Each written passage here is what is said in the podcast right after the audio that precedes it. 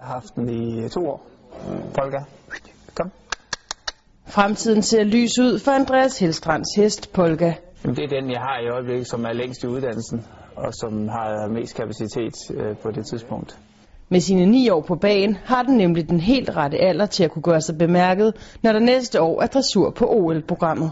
Så det, det er lidt spændende. Og forberedelserne er allerede i fuld gang, selvom det ikke altid er lige nemt som rytter at være så afhængig af et dyr. Det er det, der gør det aller, aller sværest. Altså, du kan jo ikke træne på den i fem timer om dagen. Altså, man kan ride på den i en halv time til en time og på fuld arbejde øh, fem gange om ugen. Ikke? Men du kan bare ikke træne helt vildt. Det bliver det ikke bedre af. Det kan det ikke holde til. Så det er sådan hele tiden balance og en afvejning på, hvad, hvordan vil løse. Hvis både rytter og hest kan holde sig skadesfri frem mod OL, er slagplanen lagt. Delmålene det må være nu her at komme med til EM i år, øh, som er i Rotterdam. Det er i august, tror jeg. Og, og så ligesom derfra bygge videre. Den kan ikke vinde øh, det helt store i år, men den, den kan gøre sig bemærket og komme fremad. Og så, så tror jeg, det kommer til at passe rigtig godt med OL, sådan lige der, hvor den skal være.